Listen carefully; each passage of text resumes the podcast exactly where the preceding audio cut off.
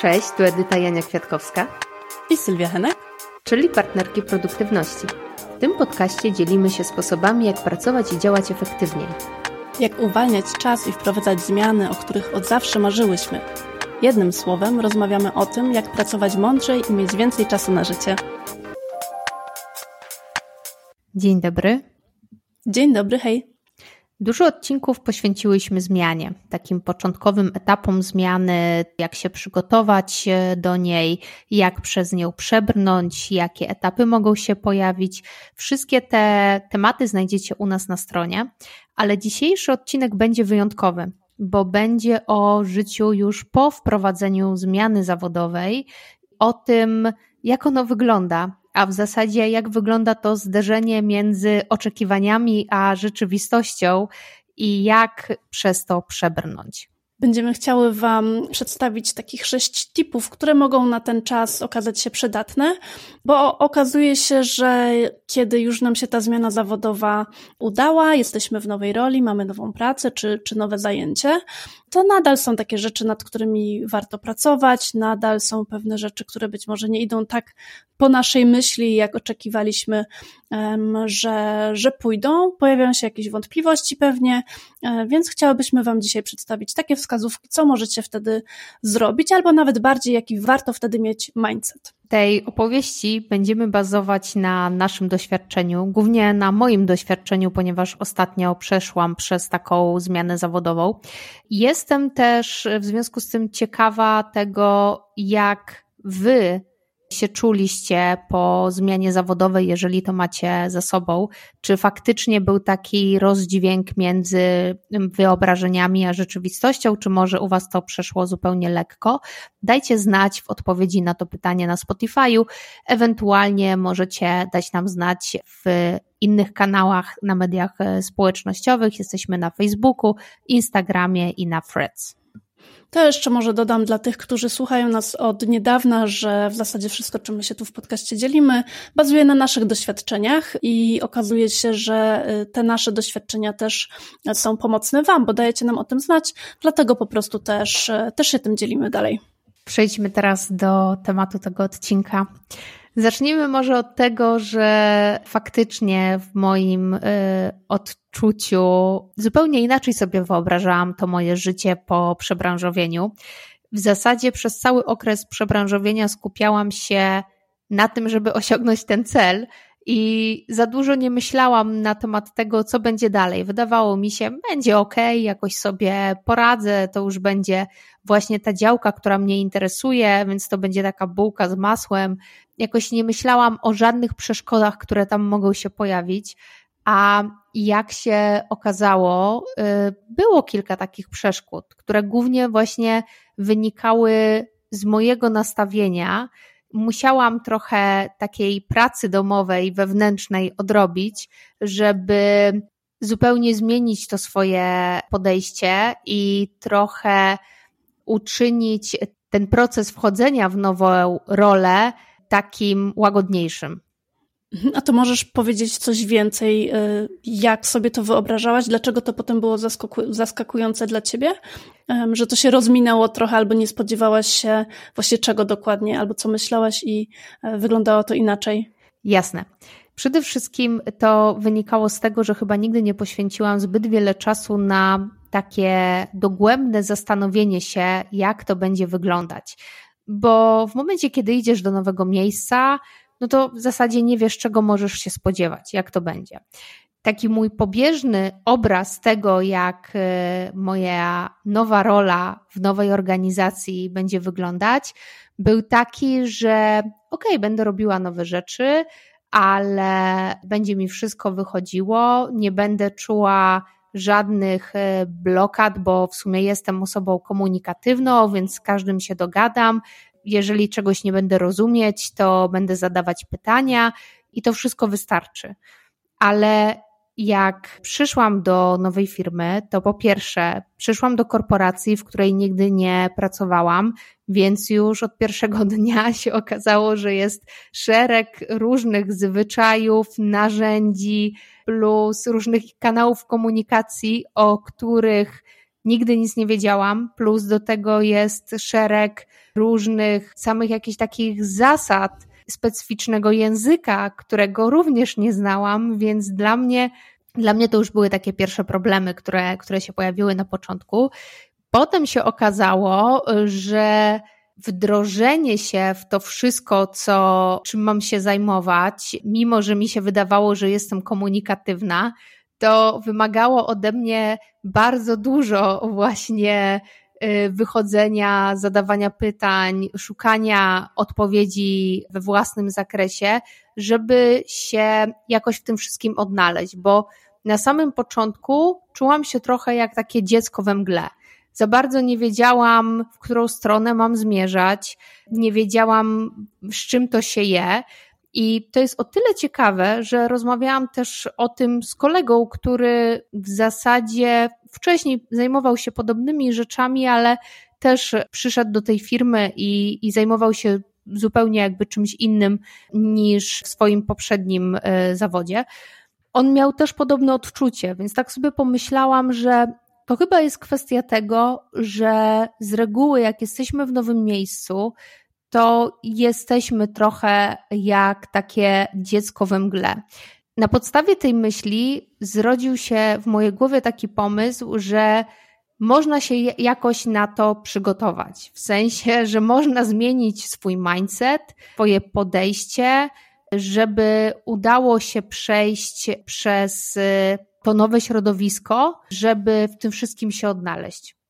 Czyli ty masz tutaj na myśli, że zmiana zawodowa to było jedno, ale ty też doświadczyłaś takiej zmiany innej formy pracy po prostu innej z działalności jednoosobowej, na przykład działalności gospodarczej, czy działania na własny rachunek, y, zostałaś właśnie przeniesiona na środowisko korporacji i to dużej korporacji, gdzie pewne zasady gry obowiązują, które były w tym momencie dla ciebie nowe. I oprócz tego, że nowa rola wiąże się z nowymi rzeczami, które trzeba wdrożyć, nauczyć się gdzieś tam się z tym oswoić, no to jeszcze sama ta nowa atmosfera właśnie związana z tym innym środowiskiem, do którego byłaś przyzwyczajona, też dodawała jeszcze do tego y, tych, y, no właśnie tych rzeczy, które trzeba jakoś ogarnąć. Tak, wiesz co, mi się wydaje, że to jest dość uniwersalne, bo jasne, na pewno jakby miało na to wpływ, na moje odczucia miało wpływ to, że wcześniej byłam na własnej działalności i przeszłam do korporacji, ale z drugiej strony też przed tym, jak byłam na własnej działalności, to pracowałam w różnych kancelariach i to takich średnich e, pod kątem wielkości, co na krakowski rynek e, oznacza w zasadzie dużą kancelarię. Chodzi o to, że wydaje mi się, że niezależnie od tego, jaki mamy punkt wyjścia, to zawsze jak się przebranżawiamy, trafiamy do zupełnie nowego środowiska. Może być tak, że po prostu ludzie mówią innym językiem i to nie chodzi mi o, o język obcy, tylko chodzi mi o nomenklaturę, którą używają w pracy. Może właśnie być tak, że organizacja, przez to, że na przykład to jest inna branża, ma zupełnie inne praktyki na co dzień. I to takie uczucie zagubienia wydaje mi się, że zawsze towarzyszy. Też tak myślę, jak najbardziej. Wobec tego, jakby może przejdziemy już do tych y, wskazówek, które na bazie rozmowy o tym, jak można się przygotować do takiej sytuacji już, kiedy, no, Wam być może to będzie przydatne, kiedy jesteście na etapie dopiero e, tego przebranżawiania się, ale być może ktoś też jest na, na starcie gdzieś tam drogi tej swojej nowej, już po zmianie zawodowej. Więc co byś poleciła takim osobom, właśnie, żeby ten czas był łatwiejszy? Mamy kilka takich tipów, które, które sobie stworzyłyśmy, y, które w zasadzie nazwałyśmy. I pierwsza rzecz, która wydaje mi się, że jest najważniejsza, to jest umysł początkującego. To jest sytuacja, w której my przyjmujemy, że dopiero zaczynamy. Nie bierzemy pod uwagę tego doświadczenia, które już mamy, bo, bo nie wiem, pracowaliśmy e, dotychczas zawodowo 10 lat, 15, 20, więc mamy pewne przyzwyczajenia, pewne oczekiwania. Warto jest zrobić krok wstecz i sobie przypomnieć, jak to było, jak się zaczynało, i z tym umysłem, czyli z tą ciekawością, z taką świeżością myślenia podejść do tej nowej roli. Dodałabym tu jeszcze właśnie otwartość i takie nieocenianie na start. Po prostu otwarcie się, takie nasiąkanie tym, co do nas przychodzi, bez próbowania robienia jakichś dużych rzeczy z tym, nie? W sensie, żeby się właśnie tak y, nie, nie spinać niepotrzebnie, bo być może nie trzeba, czyli żeby się nastawić na to, że to jest czas, w którym jestem nowa w danym środowisku albo nowy i jestem tutaj po to, żeby się teraz właśnie czegoś nauczyć, żeby osoby, które już y, są zaznajomione z, z zasadami gry, mogły mi to przekazać, nie? Bez błędnych oporów z mojej strony. Tak, dodałabym do tego jeszcze jedną rzecz, bo w ogóle powiem szczerze, że ten umysł początkującego ja wzięłam z mojej praktyki jogi. Podczas jednych e, ćwiczeń e, prowadząca zwróciła uwagę na to, żeby właśnie mieć taki umysł początkującego. I ona to określiła w taki sposób, że starajcie się popatrzeć na swoje ruchy, na pozycje, które robicie w taki sposób, jakbyście je robili pierwszy raz w życiu. I to było dość odświeżające uczucie, bo z reguły mamy pewnego rodzaju przekonania na dany temat, które poprzez całe życie sobie wyrabiamy. Więc pracując już wcześniej zawodowo, możemy mieć wyrobione przekonanie na temat tego, jak się ktoś zachowuje, albo jak trzeba pewne rzeczy zrobić. A będąc w nowym miejscu, po pierwsze, możemy się zetknąć z zupełnie innymi osobami niż mieliśmy doświadczenie dotychczas, więc ich zachowanie wcale nie musi oznaczać tego samego, co oznaczało u kogoś innego. Ale również możemy się od tych osób nauczyć nowego sposobu wykonywania czynności. Ten umysł początkującego to dla mnie jest taki bardzo ogólny termin, który określa wiele właśnie możliwości, które możemy mieć w swojej głowie, w swoim nastawieniu, jak zaczynamy nową rzecz. Mhm, I to mi się bardzo łączy z tą drugą wskazówką, która jest ujęta hasłem nastaw się na rozwój. I mówiłyśmy też o książce, z której jakby to hasło też wyciągnęłyśmy w ostatnim odcinku. To jest Nowa Psychologia Sukcesu. Chodzi tutaj o to, że ta nowa psychologia sukcesu wymienia dwa takie mm, rodzaje postawy życiowej i to jest postawa nastawiona na trwałość albo postawa nastawiona na rozwój. I kiedy my jesteśmy właśnie nastawieni na tą trwałość, na takim pozostawianiu przy tym, co znamy, na takim niewychodzeniu trochę ze strefy komfortu, no to raz, że sprawia to nam dużo pewnie w takim momencie zmiany y, różnych frustracji, a okazuje się, że właśnie to nastawienie na rozwój, czyli uczenie się na błędach, takie nawet sobie pozwolenie, nawet chęć popełniania tych błędów wręcz, może się okazać tym, co poprowadzi nas e, właśnie dalej w jakieś fajne rejony, tam, gdzie jest nastawienie na rozwój, my nie mamy oczekiwania co do siebie, że my już w tym momencie wszystko będziemy wiedzieć, a kiedy się okazuje, że jednak nie wiemy, to się z tego względu po prostu źle czujemy, mamy do siebie jakieś wyrzuty, zastanawiamy się, czy czegoś źle po drodze nie zrobiliśmy.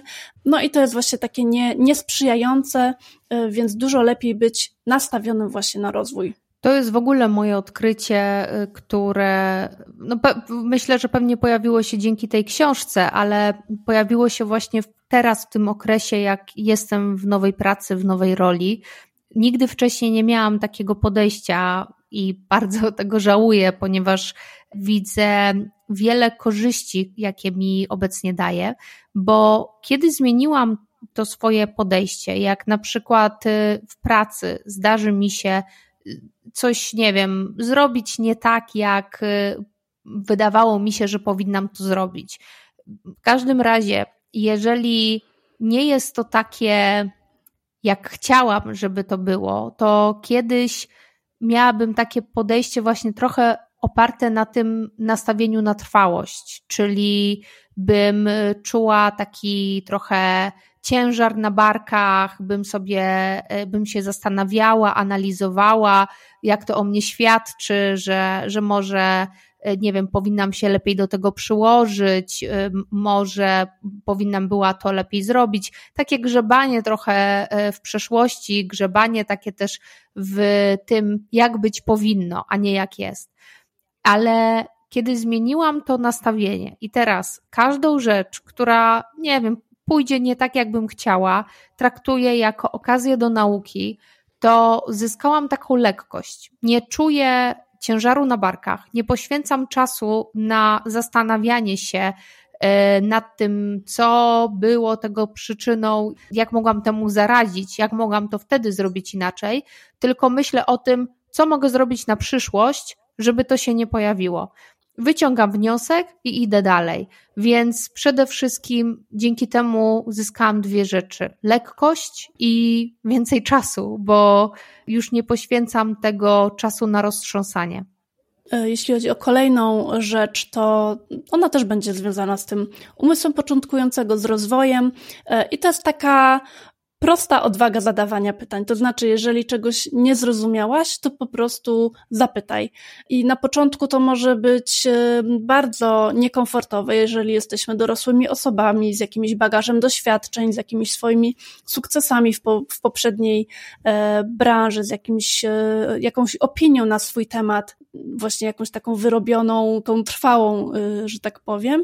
E, I okazuje się, że w nowej e, dziedzinie jest tych pytań w naszej głowie sporo i dlatego, że, y, że mamy o sobie takie zdanie, że już powinniśmy wiedzieć, albo że zadawanie pytań odrze nasz wizerunek y, z jakiegoś profesjonalizmu, że okaże się, że my jesteśmy w ogóle niekompetentni albo nie na tym miejscu, to to jest właśnie zupełnie takie y, niepotrzebne. Robimy sobie wręcz krzywdę takim nastawieniem, które jest właśnie też przykładem tego nastawienia na trwałość, dlatego że my jesteśmy tak, tak w swojej głowie, żeby, żeby się tylko nie okazało, że czegoś nie wiemy, a to zadawanie pytań jest bardzo potrzebne. Ono totalnie przyspiesza nasz, y, nasz progres.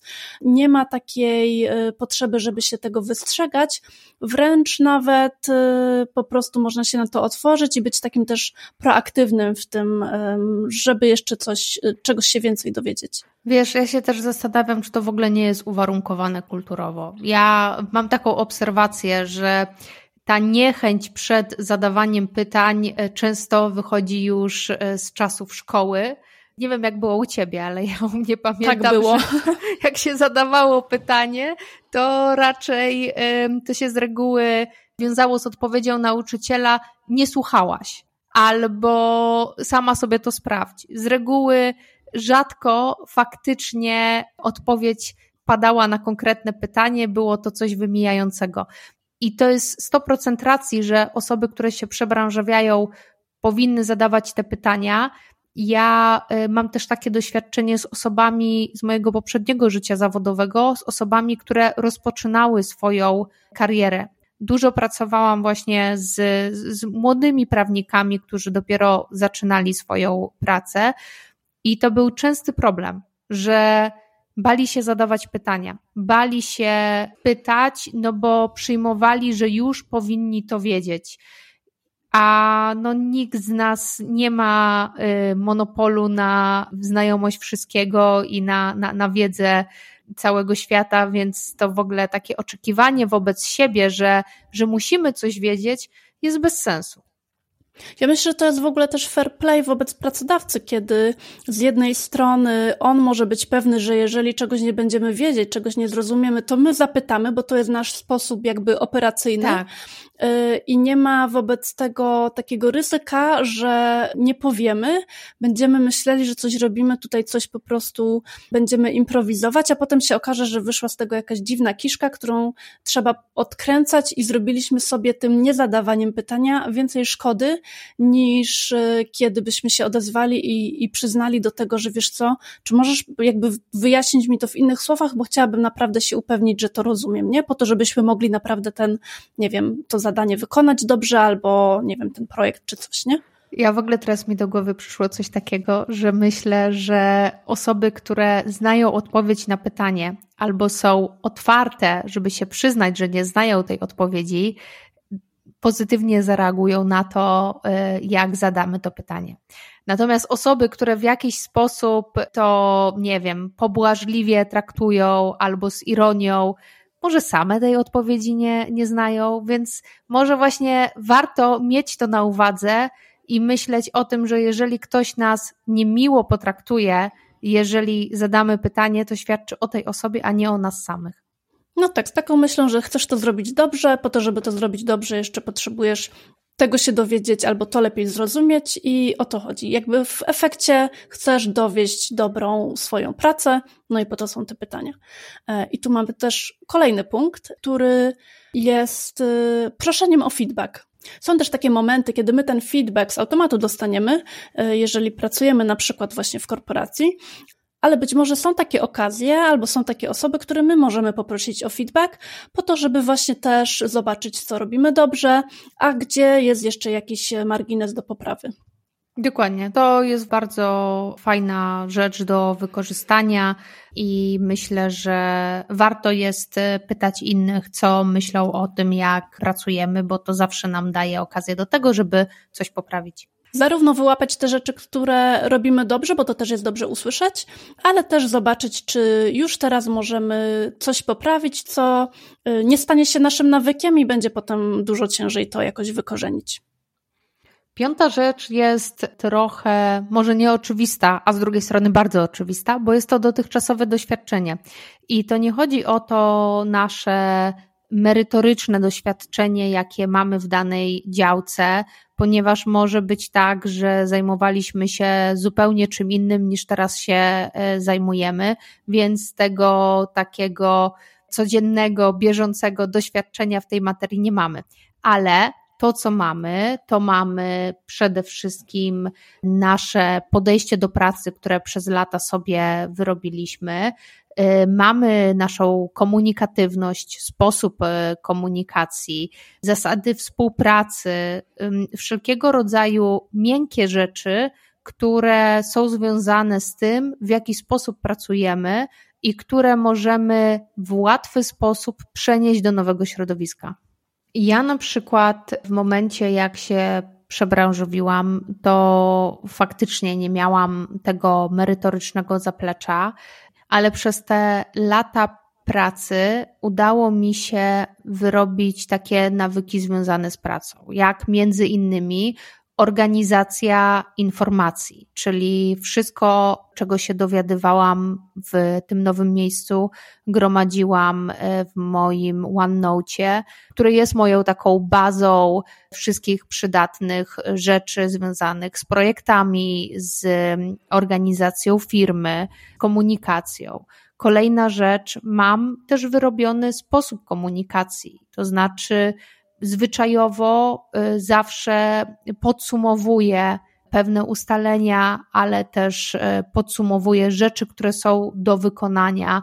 Również y, mam takie podejście, że jestem proaktywna. To znaczy, jeżeli wydaje mi się, że coś trzeba zrobić, to sama wychodzę z inicjatywą i pytam, czy to trzeba zrobić. I to są rzeczy, których się nauczyłam w trakcie swojego życia zawodowego. I pewnie każdy z Was coś takiego ma, co jest takimi fajnymi, dobrymi praktykami, co Wam po prostu pomaga w tym, żeby lepiej się pracowało.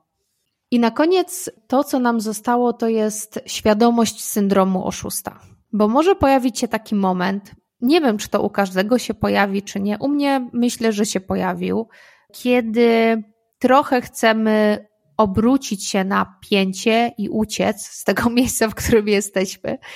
I faktycznie miałam taki moment właśnie na samym początku, jak byłam przytłoczona tą ilością nowych informacji, nie do końca czułam się pewnie z tym wszystkim. Przyszło mi do głowy, że może ta myśl o przebranżowieniu to nie był do końca dobry pomysł, i że może powinnam wrócić do tego, co było znane i czym się zajmowałam. Masz na myśli, że może nie podołasz, może jednak ci się tylko wydawało, że, że tego chciałaś, a się okazuje, że to jest trudne do, do uciągnięcia i miałaś taką wątpliwość co do siebie. To chyba o to też chodzi, nie? Tak, no głównie właśnie, bo to nie chodzi o to, że, że miejsce, w którym byłam, mi nie pasowało. Chodziło o właśnie o mnie samą. Czy dla mnie to jest dobra zmiana, bo to jest zupełnie coś nowego i w zasadzie wcześniej wszystko znałam, wiedziałam, y, nie musiałam jakby tyle się uczyć od nowa wszystkiego. I zrobiłam sobie taką pogłębioną analizę, z której wyszło mi, że zupełnie nie tęsknię za swoim e, starym życiem zawodowym, że to nie chodzi o to, że tak kochałam prawo i świadczenie usług prawnych. Prawo kocham, bardzo lubię, ale to wcale nie było tak, że, że jakoś tęsknię za świadczeniem tych usług prawnych. Zupełnie nie. I minęło już ponad pół roku, od kiedy się tym nie zajmuję. I jak ktoś nawet ze znajomych mnie prosi o udzielenie porady prawnej, to dostaje taki straszny dreszcz na, na całym ciele, więc to chyba świadczy o tym, że, że niekoniecznie to lubię. I faktycznie, jak tak się trochę ze sobą skontaktowałam i zobaczyłam, że to wcale nie o to chodzi, to zaczęłam sobie myśleć, że może faktycznie to jest taki syndrom oszusta, że nie do końca czuję się kompetentna na to, żeby tutaj być. Jeden z moich współpracowników powiedział chyba coś takiego, albo z szefów, że to, że tu jesteście, to znaczy, że jesteście na tyle dobrzy, żeby właśnie tutaj być. Myślę, że to można zastosować do każdego miejsca, do każdej roli, do każdej osoby. Czasami właśnie, jak się pojawia ten syndrom oszusta, trzeba sobie pomyśleć, że przecież ktoś nas zatrudnił i nie zatrudnił nas po prostu, bo nie wiem, byliśmy mili albo ładnie wyglądamy, tylko ze względu na nasze kompetencje. Myślę, że warto to mieć e, zawsze gdzieś tam z tyłu głowy, bo to pomaga trochę w rozbrojeniu tego syndromu oszusta. Tak, zresztą o tym też mówiłyśmy, o takiej e, dolinie rozpaczy, no bo to była taka trochę dolinka, w którą wpadłaś właśnie, kiedy ten syndrom oszusta tak się, e, tak się przyczepił, że w takich momentach też warto mieć świadomość, że kiedy jesteśmy w procesie zmiany, ale nawet po zmianie, bo, bo po zmianie też są różne zmiany, właśnie tak to, mm, tak to życie wygląda, że cały czas coś się dzieje, z czym się musimy mierzyć, że są takie momenty, kiedy jest nam trudniej, kiedy tych trudności się nawarstwia, możemy mieć momenty zwątpienia i wtedy warto się tak szczekinować, jak ty to zrobiłaś. E, no plus też mieć w świadomości te rzeczy, o których tutaj mówiłyśmy, te kilka punktów, jak umysł początkującego, jak nastawienie na rozwój, e, jak to e, otwartość na zadawanie pytań, pytanie o feedback i, i pamiętanie, że my już też swoje doświadczenie mamy. My jesteśmy dorosłymi osobami, które mają jakieś skillsy, potrafią też e, myśleć i jeżeli coś jest na, na drodze, mamy jakiś problem, no to też mamy, mamy umysły, mamy e, narząd mowy, mamy różnych, różne osoby w, w orbicie, z którymi wspólnie też możemy coś e, wykminić, podziałać, jak, jak to rozwiązać. Więc to wszystko są rzeczy, które są do rozkminienia właśnie i też taki czas, kiedy ten syndrom oszusta atakuje, czy te wątpliwości, to może być taki czas właśnie przejściowy, ale też e, może być tak, że się okaże, że, że faktycznie coś wam jednak tak mocno nie gra, e, że trzeba zrobić jakąś korektę kursu i to też jest jak najbardziej ok. Po to właśnie e, się zastanawiamy nad tym wszystkim, żeby zobaczyć, czy to jest taki moment właśnie, kiedy jest trudno, kiedy jest ta chwila takiego zwątpienia, ale patrzymy, że jednak cofnąć to my się nie chcemy, czy jednak potrzebujemy jeszcze trochę czegoś innego i to był tylko jeden z etapów. Ta rola jest jednym z etapów i szukamy nadal tego, co naprawdę nam tak siądzie. Tak jest. A ja na koniec mam do Was jeszcze jedno pytanie.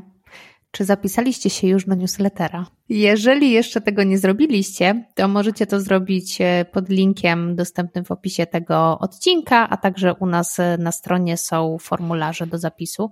A to, co znajdziecie w tym newsletterze, to przede wszystkim na zmianę z Sylwią piszemy takie krótkie przemyślenia i taki wstęp oparty na tym, co się działo w danym miesiącu. W lutym e, wstęp będzie pisała Sylwia, w zeszłym miesiącu pisałam ja. Oprócz tego e, dajemy Wam tam e, różne ciekawe propozycje narzędzi, aktualności, a także rzeczy, które warto zobaczyć, poznać. I to tyle na dzisiaj. Dziękujemy Wam bardzo i do usłyszenia w kolejnym odcinku. Do usłyszenia. Trzymajcie się. Cześć. Cześć.